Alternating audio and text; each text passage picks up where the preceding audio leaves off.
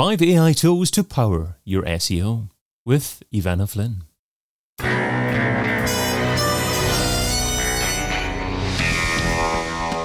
InSearch SEO podcast is brought to you by SimilarWeb, helping you build better SEO strategies with digital intelligence, insights, and data. Hey, it's David. What are some of the key AI tools to help power your SEO?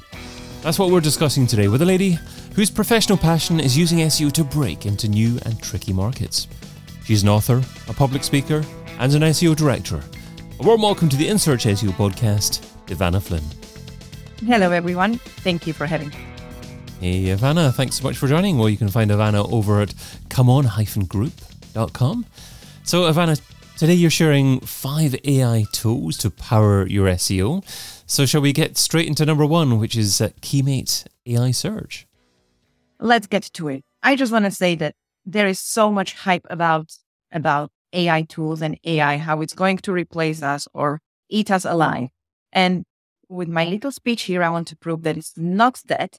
It's just simply here to help you. It's one click away to help you with your work. So yes, this one you would use when you are doing a small keyword research. You give it the first keyword and it just starts to give you an ideas. What's next? What's better? How people search is a little bit like Google autofill or Keyword Sheeter. It's one of those. It's just a little bit more AI generated, a little bit more AI powered. But again, if you are doing keyword research, you, you're using lots of tools. And this is just one more that can help you with it. And this is something, so Keymate.ai, this is something that um, also works in conjunction with ChatGPT. Yes, exactly. That's why I'm saying it's a little bit more AI, uh, AI powered because it is getting information from that and you can use it when you are creating your work with ChatGPT. ChatGPT is something, it was first one to come and change the game and we all started to use it for many, many things. For example, organizing yourself, connecting with, with uh, Google Sheets. And it's just one more tool that you can help to connect with, populate your, your Google Sheets with this and connect it with ChatGPT to start to create your content. So it all works beautifully together. Lovely. Okay. And is that something that you can just use by itself and not bother with other things when you're coming to determining what you should be writing about? Or are there going to be gaps? Do you have to do keyword research other ways to determine what the best opportunity is to focus on? I believe that every time you're doing keyword research, you don't rely on one tool.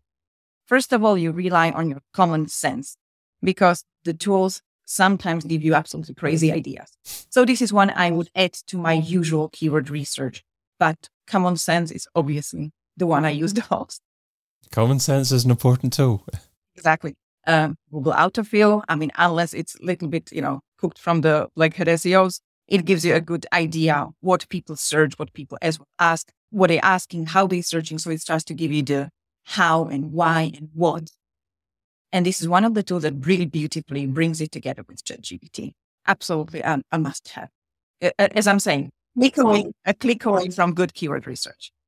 Maybe we should record another episode on um, the number one SEO tool, common sense. But perhaps that's another episode, yes. Exactly. Okay, let's go to tool number two, which is Reword. Yes, Reword is fantastic. Imagine you finally got to know all your keywords you want to, starting with obviously knowing the market. I just want to pause here and say, like, if I want to go to start anything to do, I want to look into my competitors, right? I check usually with SimilarWeb seeing how they're growing, why they're growing, what is doing their PPC, and then start. And this is fantastic to understand if the keywords you actually got are the ones you want to target. Then I would use Reword, which is an AI tool to help you write content. It's it's a very easy to set up tool. Basically, you go there, it asks you what you want to write about, and you click entertainment. Which language you want to write about, and there is several languages. It's not covering all the languages, but all the main ones. So you can do German, you can do English, uh, you can do American English, you can do Spanish, all of the big ones.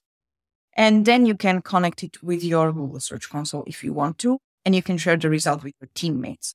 Now, fantastic thing about this tool is that it learns from the content you already have, right? And it starts to understand what it is about and it can simulate the tone of voice. So it's beautiful. It actually starts to give you a content in a tone of voice you already have. And if it's written by a human, it really, really simulates how human writes and it gives you good content. best thing about this would be if your content is poor quality, AI generated before AI tools became good, it's going to give you a very poor quality content. So be careful with that. Make sure that the content you're using to feed to the tool to learn from, it's quality. Uh, you can use it for free as well, which is a beautiful thing. Who in SEO doesn't want something for free? There's always a catch. Exactly. And then you just, you know, start to learn from that content. And then we go to my tool number yeah, sure. Uh, so just for a second on Reword, um, so a couple of things. You say that um, you can get Reword to learn from what you've done before and copy your t- tone of voice. So in terms of how it does that, do you just provide it with examples, URLs of your best articles that you've produced previously and use that to generate the tone of voice? You can do that. And as you connect it with Google Search Console, it can get data from that as well. You can choose which Google Search Console you do, obviously, if you have many. And it's it says in the Reword website, Reword helps your team collaborate ethically with AI. Um, so, how much of this content is actually produced by Reword, and how much is it produced by the user? It is. It claims, and it really tries not to be a makerbine. So it really tries not to plagiarize. Tries to give you you you feed it data from online. Obviously, we all get the data from there. So the data is wrong, it's going to be wrong. But then it's reword it in its own way. And the ethical thing is that you can switch off the plagiarism. So you can really try to get an original content. Even this, I would still recommend you have an editor on it because mistakes happen, spelling happens even to AI tools, especially if it learns from mistakes on your website. And um, editor, the human touch is always a must, no matter how great the AI tool is. And for the ethical parts, yes, we all like to believe that the tool is not going to plagiarize, it's going to respect that we want to have original content, that we want to be original and not be magpies. But I would always make sure that the editor is there to review it, make sure it makes sense, and then we didn't really stolen some work, hard work. Yeah, when you said that, I was just thinking, what if I was doing an exam and I said to my teacher, I tried my best not to plagiarize? I'm not sure if that would f- fill them with the greatest amounts of, of, of confidence, but uh, I, I, guess that's a good um, principle that you suggest to have someone there to, to review everything and to edit things and ensure that um, it's as you desire. Exactly. And this editor here is basically the teacher you are trying to tell, I am not plagiarizing. So I would treat my editors as the teachers and make sure that they actually spot things that are stolen if they're stolen. That's why you have editor. How do you spot things that are stolen? Are you talking about um, copy and pasting text to see if that te- text is, exists elsewhere online? I would definitely do that. Every time I get a new content, either from my supplier or try a tool, I go a few sentences, few weirdly looking styling of the of the words and do search in Google if, if that content doesn't exist somewhere. I always do that, of course. You, you definitely don't want to steal someone's content, put it on your website. It crawled it, it's already canonicalized somewhere else, and you don't store for content you worked on for hours. And the third tool that you want to share is Grammarly. So Grammarly's been around for a while, but it's more AI driven now, is it? It is, and it's getting more clever. So it uh, understands more languages and it's very spot on with grammar, at least the English one. Slovak one, I wouldn't trust it. I wouldn't trust myself with Slovak one. I'm originally Slovak, horrible grammar. But it's getting more clever. And if you try it or if you speak to other people that use it, which I have done, just to make sure that my understanding of the tool is really like correct and it's not just my impression is great. So the grammar is good. The styling of the sentence that it suggests if the sentence is lengthy or not exactly correct or a little bit maybe old style it's very good. So it gives you more, if you want salesy, salesy, if you want more SEO than SEO, but it gives you more punctual sentences. My problem with this tool is that it doesn't have offline workspace. So you need to be online and uh, there is only paid version for the good one. And that's around $30 a month. So it's, it's not exactly cheap. And your fourth tool is Ad Creative. Now, I would have thought this tool was for paid advertising professionals? Why is this relevant for SEOs?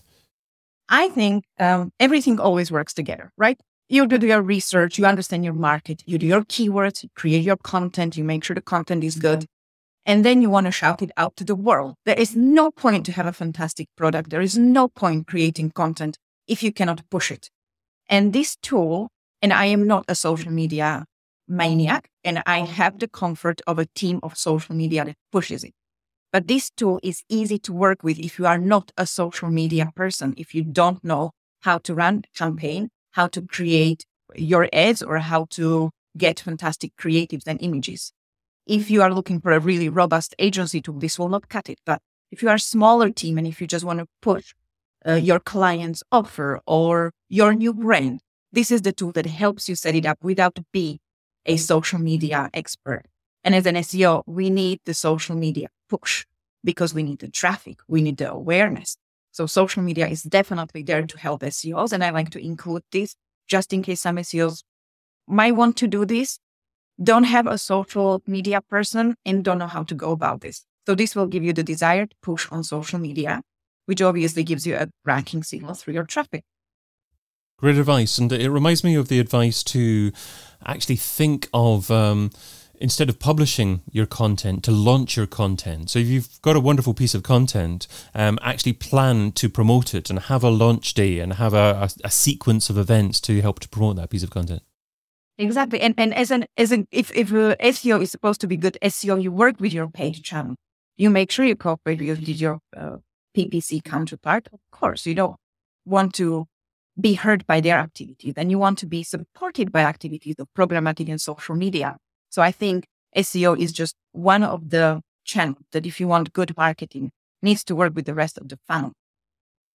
And your fifth tool is get backlinks. That sounds fairly self-descriptive very, very, and it's a very simple one as well. SEO runs on backlinks, right? Again, you backlinks are votes. This is a good piece of content. This is a good product. This is a good piece of advice. When we create something, we shout it on social media. We try to get links to it to make sure most people see to make sure Google understands this is a good content and they push it. And this tool is really simple. So, and there is a free mode as well you basically set it up. You can set it up by one keyword or a topic you want backlinks from. So let's say business, you give it business or you give it entertainment, you give it film. And then it sends you, actually goes around the web, scrapes it, finds good uh, opportunities, and then sends it to you directly to your email, either daily or weekly. And it's as simple as that. Then there is link, click on it, and uh, you will find your backlinks. Obviously, I am doing this with lots of other tools, right? But this is just to make sure that I'm not missing out on some other great links that my other more robust link tools I'm using are missing. Actually, happens sometimes. I get this amazing business link, I'm thinking, oh, and it was fast. And every day you get ping sometimes one two, sometimes uh, link, sometimes ten, and just you don't miss out because there is this tiny little thing that helps you this much. So just to clarify, does get backlinks automate the finding of link opportunities or actually build links for you? It automates the finding of them. So you either by a, a topic or a keyword, you can do either topic entertainment or a keyword. In my case, would be casino betting. And they just go and find it.